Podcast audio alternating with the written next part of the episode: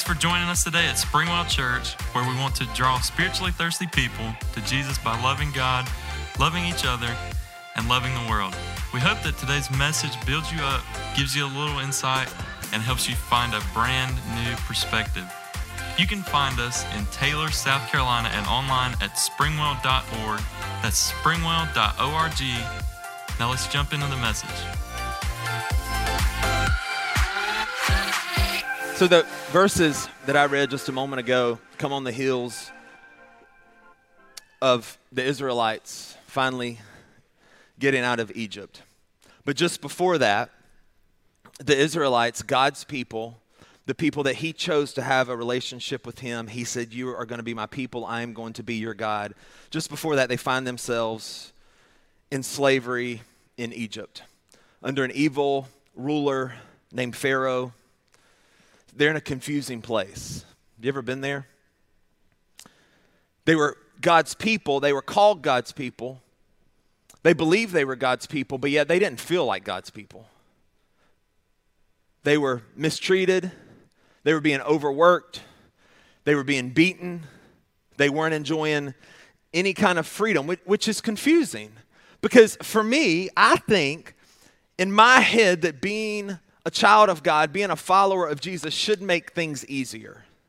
Like, I should experience, if God is my father and I am his child, I should experience some good things. The creator of the universe who created me says he loves me.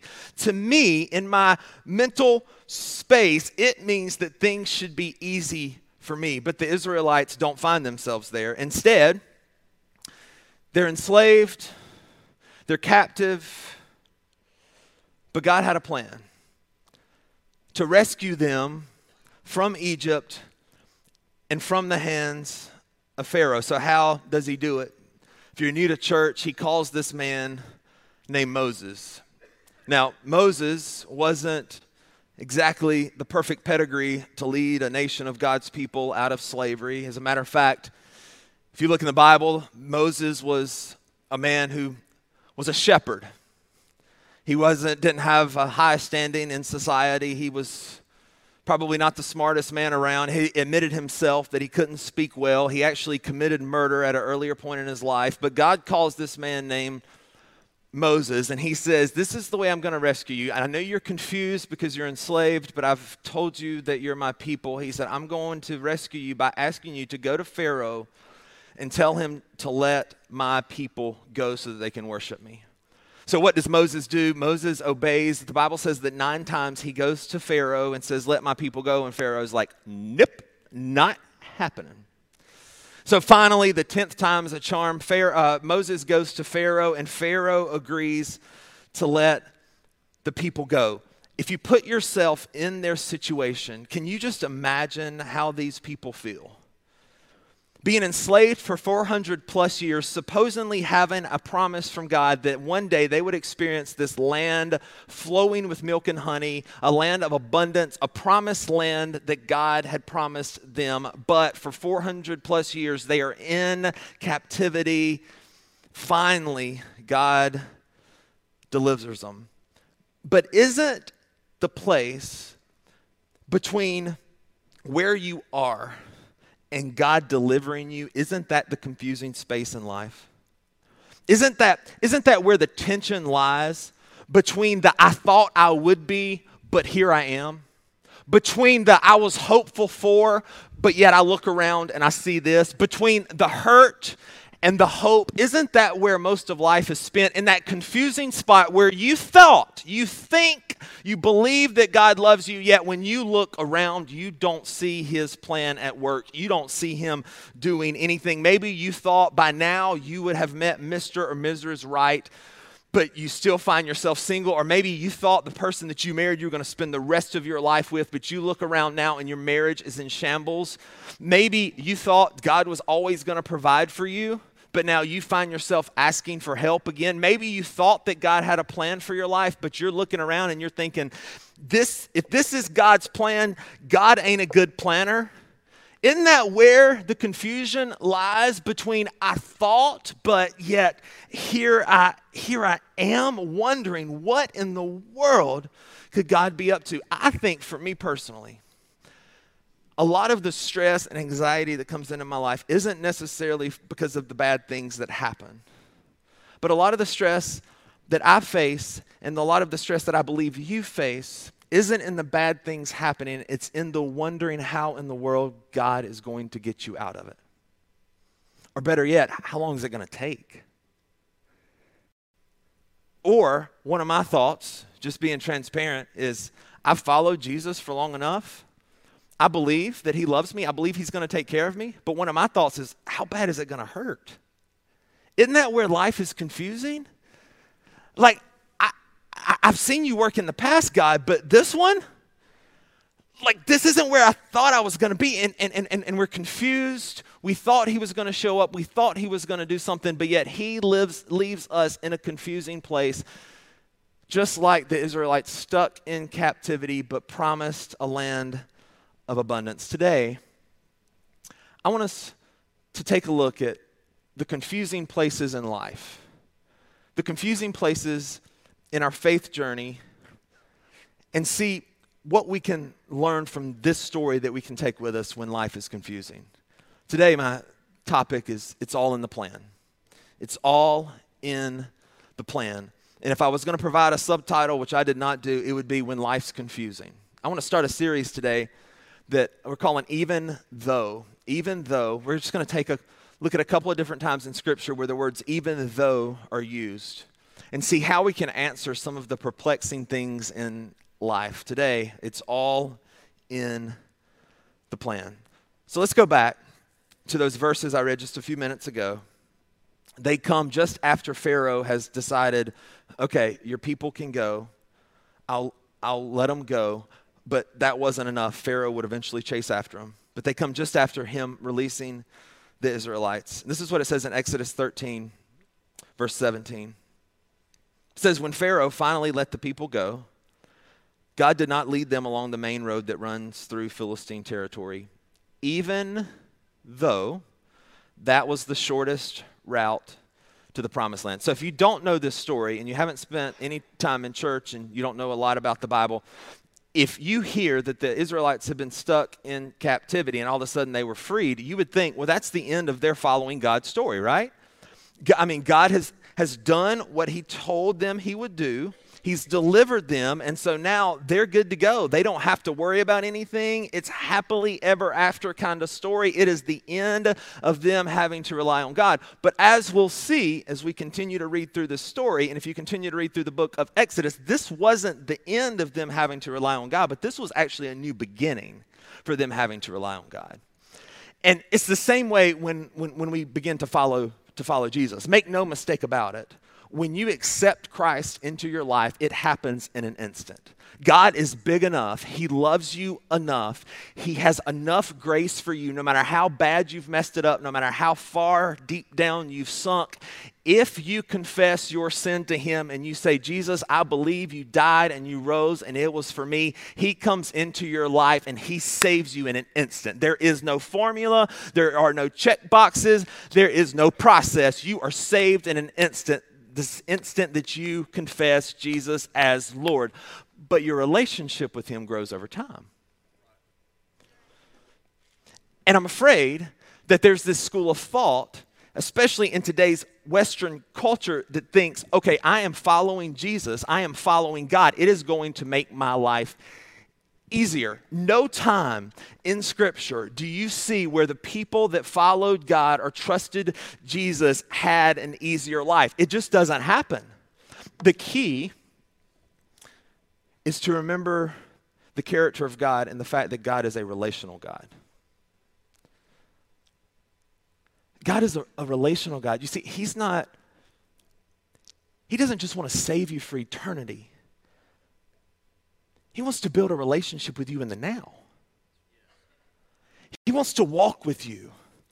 He wants to talk with you. He wants, he wants to go through some things with you. He wants to go through some strife with you. He wants you to understand every part of his character. He wants you to grow closer to him. He wants you to understand more of who he is. He wants you to understand his graciousness and his helpfulness and his power. And as you walk through life and you face the confusion and you face the difficult circumstances, all of a sudden a relationship begins to, begins to be built. He's, he's relational. If he wasn't, the second you accepted Christ, you would boom, drop dead. We would bury you, you would go to heaven, then you would live with him forever, and everything would be rosy. But that's not the kind of God he is. He's a relational God. He has a purpose for your life from here on out. He has a relationship with you, eh, for your life with Him from here on out. It would be kind of be like getting married, walking down the aisle. I'm a little lonely up here, but anyway, it would be like walking down the aisle standing before the pastor saying, I do, I reckon, that was Greer style. Walking back down the aisle for whatever song you walk back down the aisle to. People do some crazy stuff now. Whatever song you walk back down to the aisle to, you get into the back of the church, you go like, have a good life. And not even living in the same house, not talking again. That's what that would be like. But instead, a, a, a marriage, it grows through the difficult times of life, doesn't it? It grows through walking with each other and talking with each other. And when everybody feels, when you feel like everybody's abandoned you, have, knowing that they're still there, that's, that's where relationship grows. And that's the way God wants to grow with you. He wants to walk with you through the confusion. And if you don't realize that, you will mistake the pain that you feel as something that God is dishing out to get you. Doesn't allow pain, He doesn't allow confusion so that you can be discouraged. He does it so that you can follow Him more closely. So the Israelites, they find themselves being rescued from, from slavery, but yet they continue to have to live in the confusing spot as they walk as they walk with with him God did not lead them the way that they would have wanted, but He still led them. You know, God's leading isn't always down easy street, is it? It's not always down the path of least resistance.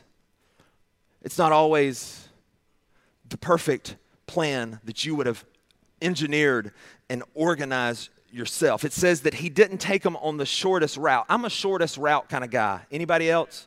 Like, I am a shortest, a shortest route kind of guy. I don't even know why they have that little toggle on Google Maps where do you want the quickest route? Well, of course I want the quickest route. I don't, I don't want to avoid interstates. I will pay for toll roads if it gets me there faster. I'm a shortest route kind of guy. And I'm also a pain free kind of guy. Like, I want the shortest route. I want it to be the easiest as it can. I want as little pain involved as possible. I'm a shortest route kind of guy. I don't want I don't want to struggle. I just want to get where I'm going. And I hear people all of the time who are about to give up on their faith, or they walk away from church, or they walk away from God because they're sold an idea that God always takes us on the shorter route. It's not true. It's not in, it's, it's not in the Bible. In fact, most of the time, God takes us on the longer route as he's going to do with these Israelites. God's leading isn't always down easy street, but it is always down the right street. Look at verse 17. It says, For God said, if the people are faced with a battle, they might change their minds and return to Egypt. The Israelites were in slavery for 400 plus years in Egypt. Egypt was what was familiar to them. It was awful for them to experience, but it was also predictable for them to experience.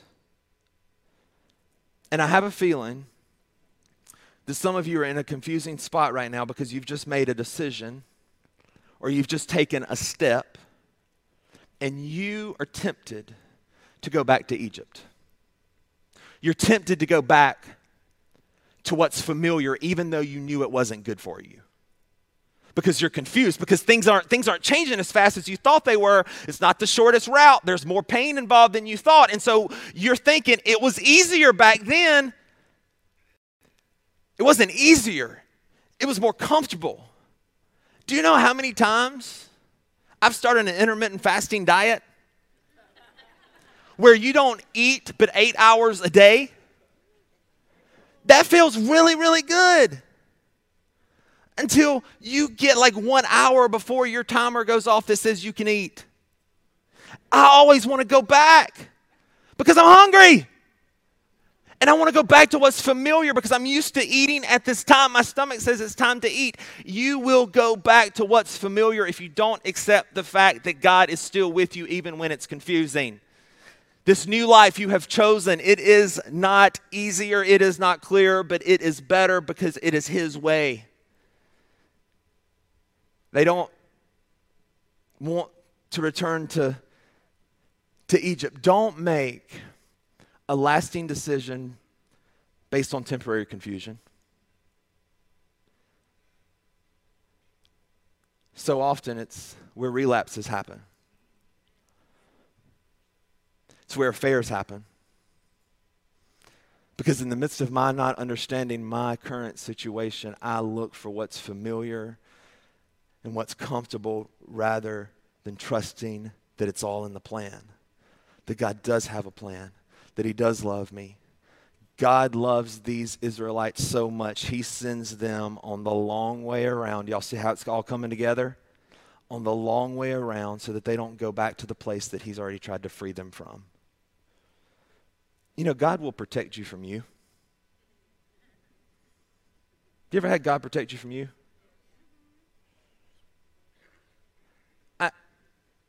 I need protection for myself. Sometimes I am my own worst enemy. Forget, no, nobody else has to do anything. I'm stupid enough myself. Especially when I get tired or hungry. When I get sleepy, I get stupid. I'm not gonna, I'm not gonna lie. God has to protect me from, from, from me. And so he's protecting these Israelites because he says, I don't want you to go back to Egypt because I have something better. I have a promised land. Don't go back just because you're confused because he's trying to protect them from them. So maybe you thought that the job that you applied for was it. You'd gotten laid off during COVID, let's say, and you thought that this next step was it. So you applied for the job and you didn't get it. The tendency there is to be lost in confusion, to turn your back on God. But what if God knew that you couldn't handle that job with your family and still be the mother, the father, the grandma, the grandpa that you needed to be right now. And if you took that job, that job wouldn't work out and it would ruin your resume. What if you had prayed that that woman, that man was them? you needed companionship. They seem to come along at the perfect time in life. You like all of the, of, of, the same things. You, you finish each other's sentences. You have inside jokes, and you thought they were it until you found out that they cheated on you. Or until they came to you one day out of the blue and said, I'm sorry, I, I, I'm breaking up. And you thought that was it. But what if God did that because He has somebody better for you. And if he would have given you them, you wouldn't have gotten the better. What if he knew that they were going to break your heart? What if he's protecting you from you? Do you see, in, in, the confusion, we have to trust that God has a plan. In the confusion, we have to realize the character of God and trust that he has a plan and that he loves, that he loves us. Sometimes it may be confusing, but it's really His protection. How many times in your life has God been that gracious to you? You know, nothing pains my heart more as a father to not give my child something they really, really want because I know I have to protect him from it. Nothing, nothing pains me more than knowing that I could give him whatever this is, and he wants it so bad, Daddy, Daddy, but I know it's not best for him. How good is it that your Father in heaven says, I know that they want it, and I know that they're hurting, and it breaks my heart that they're hurting, but I love them too much not to protect them from themselves. He loves you that much. He cares about you that deeply. He has such an intricate plan for your life. He will make sure that you don't return to Egypt. It's all in the plan. And then in verse 18, it says, So God led them in a roundabout way through the wilderness toward the Red Sea. Thus the Israelites left Egypt like an army ready for battle. Does anybody else think Satan invented a roundabout or a traffic circle?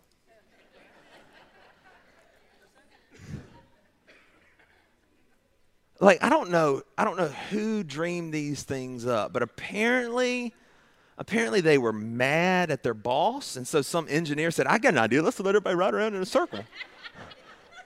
now, here's my here's my problem with them. Here, here, here's my problem with them. Number one, nobody knows how to drive on them. Myself and, and I know some of you are thinking, "Well, I, where I would live, there was a bunch of them. I know how to do it." You don't know, and if you do, keep your mouth shut because we don't. But nobody knows how to drive on them, and so especially the smaller ones like the ones that are in cute little neighborhoods that they just put there so they can have a traffic circle with some bush in the middle of it. Especially those are confusing because you can sit at your road and nobody uses a turn signal to get on or off those boogers. And so you can sit there, look to your left for 30 minutes and never know when you can actually go. Because nobody's going to indicate. So here you are, you're sitting trying to get into the traffic circle. You have to judge is that person going to turn based off of speed, based off of kind of car, based off of approximate age of the driver? You ha- and then you always get it wrong. And so I'm all the time hitting the gas, hitting the brake, hitting the gas, hitting the brake. Because nobody, and then once you get on, thank y'all for letting me have therapy. Once you get on, you don't know how to get off. And especially, especially if you're out of town, you don't know which one, one to choose. It's confusing. Some of y'all are in a roundabout in your life right now, aren't you? You feel like you're just circling the wagons, or you feel like you're just circling around, lost in confusion, and you have no idea what you should do next, the decision you should make next. The more you pray about it, the more you try to figure it out, the more confused you get. It's hazy, you're lost, you're confused, and you can't see how God is going to work it out. The Bible says that God led the Israelites in a roundabout way. He led them, the Bible says, on a desert road, or some translations use way of the wilderness. This is what commentary I read said, and I thought this was really good, and I didn't want to mess it up. It says, if there had been any military strategist in Israel that night, they probably would have disagreed with the evacuation route God selected because it was too long. Israel's immediate destination was Mount Sinai. But why take two million people the long way around instead of using the shorter and easier route? The answer is because there were Egyptian military posts along the shorter route. The soldiers stationed there would have challenged the Jews. So, could it be that you are spinning in circles, that you are in the roundabout, that you are confused because you don't see the enemy lying in the weeds? Could it be that you are confused because it didn't work out, because they didn't get healed, because you didn't get the job? Could it be that you're confused about that because you can't see the other side? Could it be that you are confused because you can't see what God sees? He has a plan, it's all in the plan. And if He doesn't build a relationship with you as you walk through it, you will never make it. He is about relationships and He has a plan that He is maneuvering and working out in your situation. Stay close to Him. I know it feels confusing in the roundabout, but He's protecting you. I know it seems like one thing happens after another, and you have no idea how He's going to get you out of it. You have no idea how you're going to get out of this financial mess. You have no, no idea how you're going to get out of the mess that you have caused over the years with your bad decisions and your mistakes. It's all in the plan. Keep trusting Him. You're not too far gone. This doesn't apply to everyone else but you. It's all in the, it's all in the plan. When you're frustrated and confused, remind yourself that God knows what He's doing, that He isn't in a hurry, that He isn't trying to find the shortest route, that He isn't just trying to avoid all the pain, but He has something more lasting He's doing in your life. A couple of months ago, my eight year old, well, seven, he'd be eight next week, but my seven year old was playing Minecraft. First off, Minecraft blows my mind. The fact that he can build an entire city on a screen, but can't remember to take the underwear out of his pants when he takes them off. Y'all know what I'm saying? like, really? But anyway, I mean, just one at a time, son, one at a time. But he can build like entire cities. He built this lighthouse thing. It, anyway, he was showing me, but I kind of got lost and quit listening. But just said, "Good job, buddy," over and over. Parenting advice. I'll let you know when he's like 30. Okay. And so a couple months ago, he, he was building this, this, this town, and I don't even remember what he what all he had constructed. He, he had showed it all to me, and he was sitting on the couch between Melissa and I, and he hits this one button. I don't know what it does, but literally the entire city that he just built goes up in flames. And uh, me, I'm, I'm, I'm his father, so I know how he reacts. I, I expect him to like get mad, start crying, throw the Nintendo Switch against the couch, something. But he, he looks at me and he, he looks at Melissa and he says, Well, it was all in the plan. but it taught me something what if I, when things are going up in flames, when all hell is breaking loose around me, what if somehow I could have enough faith inside of me and enough belief to say, it's all in the plan? It's okay. It's all in the plan. What if when when when somebody that you've known forever betrays you? What if when things go up in flames around you, what if when that relationship crumbles? What if when the car breaks after the dryer breaks? After the dishwasher breaks, what if somehow we wouldn't dismiss our problems and we wouldn't ignore them, but we could say, it's all in the plan, and thank God the planner is so smart, he can handle the plan. It's all, it's all in the, it's all in the the plan. And I'm not saying that we're robots, that our entire life is programmed and we have no choice in the matter. Don't hear me wrong. You're responsible for your actions. But what I am saying, what I am saying is that we serve a God who, even in the midst of our mistakes, even in the midst of our consequences, even in the midst of our confusion, can still work things out in his plan. You see it all, all, acro- all, across the, all across the Bible. You see people going through things that they didn't understand. None of this really makes sense. None of the stories make sense. Sure, the, the, the Bible all lines up, it all works out, but a lot of the stories, when you're in them, you're like, this doesn't make any sense. What about Jesus, the Son of God, the Savior of the world, the one who everything was created in Him and through Him? has to step down into dusty earth because of the sins of the people. And then, isn't it odd? Isn't it confusing that the Savior of the world, the one that holds all power in his hand, would be nailed to a cross? Like the men had any authority over him, but he gets nailed to a cross. And then, what's even more confusing is they put him in a grave. Should be the end of the story. But the Son of God is, is buried, and all of a sudden he chose in his plan to step out of that grave three days later. What about, what about the story of Moses and the Israelites? It's confusing.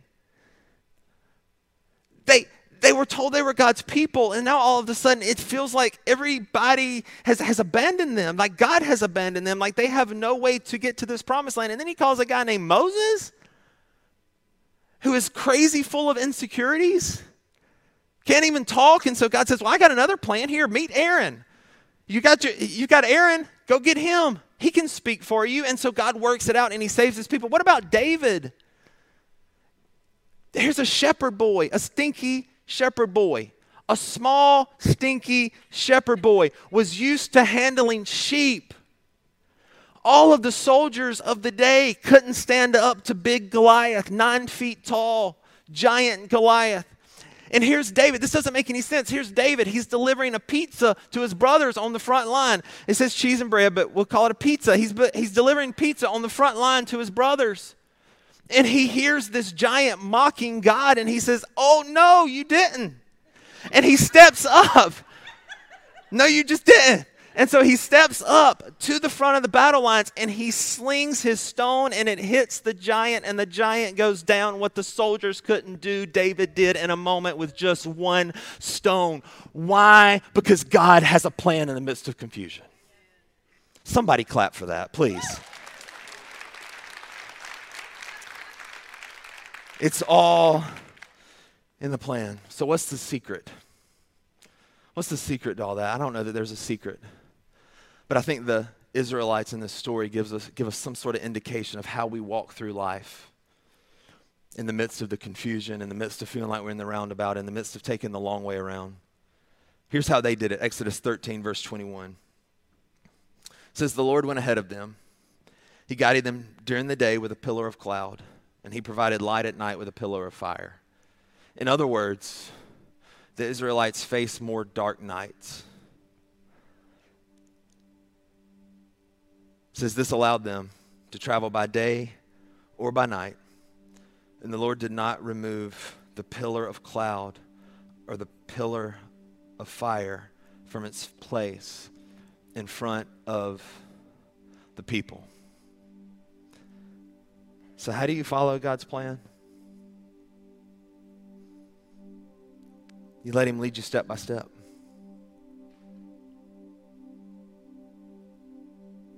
I know that the end doesn't make sense. You can't see how you're going to get there. But step by step, these Israelites would follow this cloud and this fire. And in the midst of the confusion, in the midst of the darkness, in the midst of the hurt and the pain and the frustration, they would find their promised land.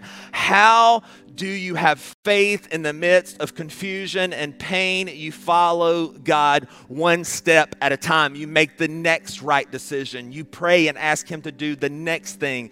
You pay, try your best to pay the next bill. You try your best to fix the next thing. You try your best to, to, to offer an apology to the next person you hurt. You walk step by step by step by step and you never quit following him. It says that this cloud and this fire never lifted from them until they got to the promised land. Do you know why? Because he will never leave you or forsake you. He will never leave your side. He will never leave you in the midst of the darkness and the confusion alone. It's confusing, it's painful, but it's all in the plan.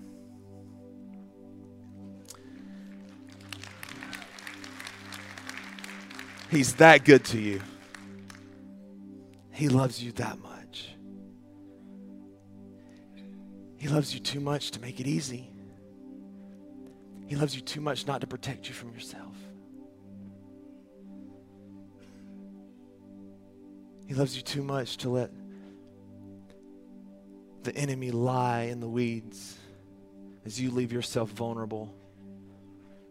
He loves you too much with every head bowed and every eye closed. One of the things that's not confusing is the plan of accepting Christ. It's very clear. If you admit that you're a sinner, you violated the holiness of God, if you believe that Jesus is who he says he is, and you confess that He's the Lord of your life, the Bible says you will be saved, not over time, but in an instant. Some of you this morning, you do not have a relationship with Jesus, and your life will continue to be confusing. And even whatever you put your meaning into will eventually collapse if you don't have it in Jesus. So, with every head bowed and every eye closed, if you need to accept Christ this morning, and you feel him knocking on the door of your heart and you just feel that thing in your stomach you feel that that lump in your throat and you know what you need to do Don't wait. Do it now. Just say, Jesus, I confess I've messed up. I have no problem admitting that.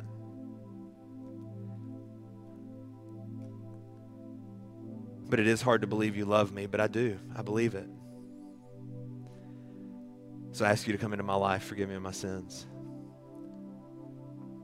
I'm going to follow you as best as I can. I surrender, I give my life to you. In Jesus' name. Amen. With every head bowed and every eye still closed, I just want to, I don't want to rush this time. I want us just to sit here for just a moment. And I want you to think about that situation you're confused about right now.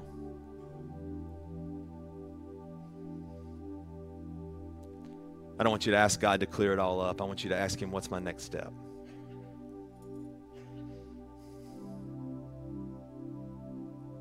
It's my next step to pray and go to the doc- back to the doctor. It's my next step to redo my budget. Stop wa- start watching what I spend. It's my next step the fact that I can't do anything about this. I'm just going to have to draw close to you, God. What's your next step?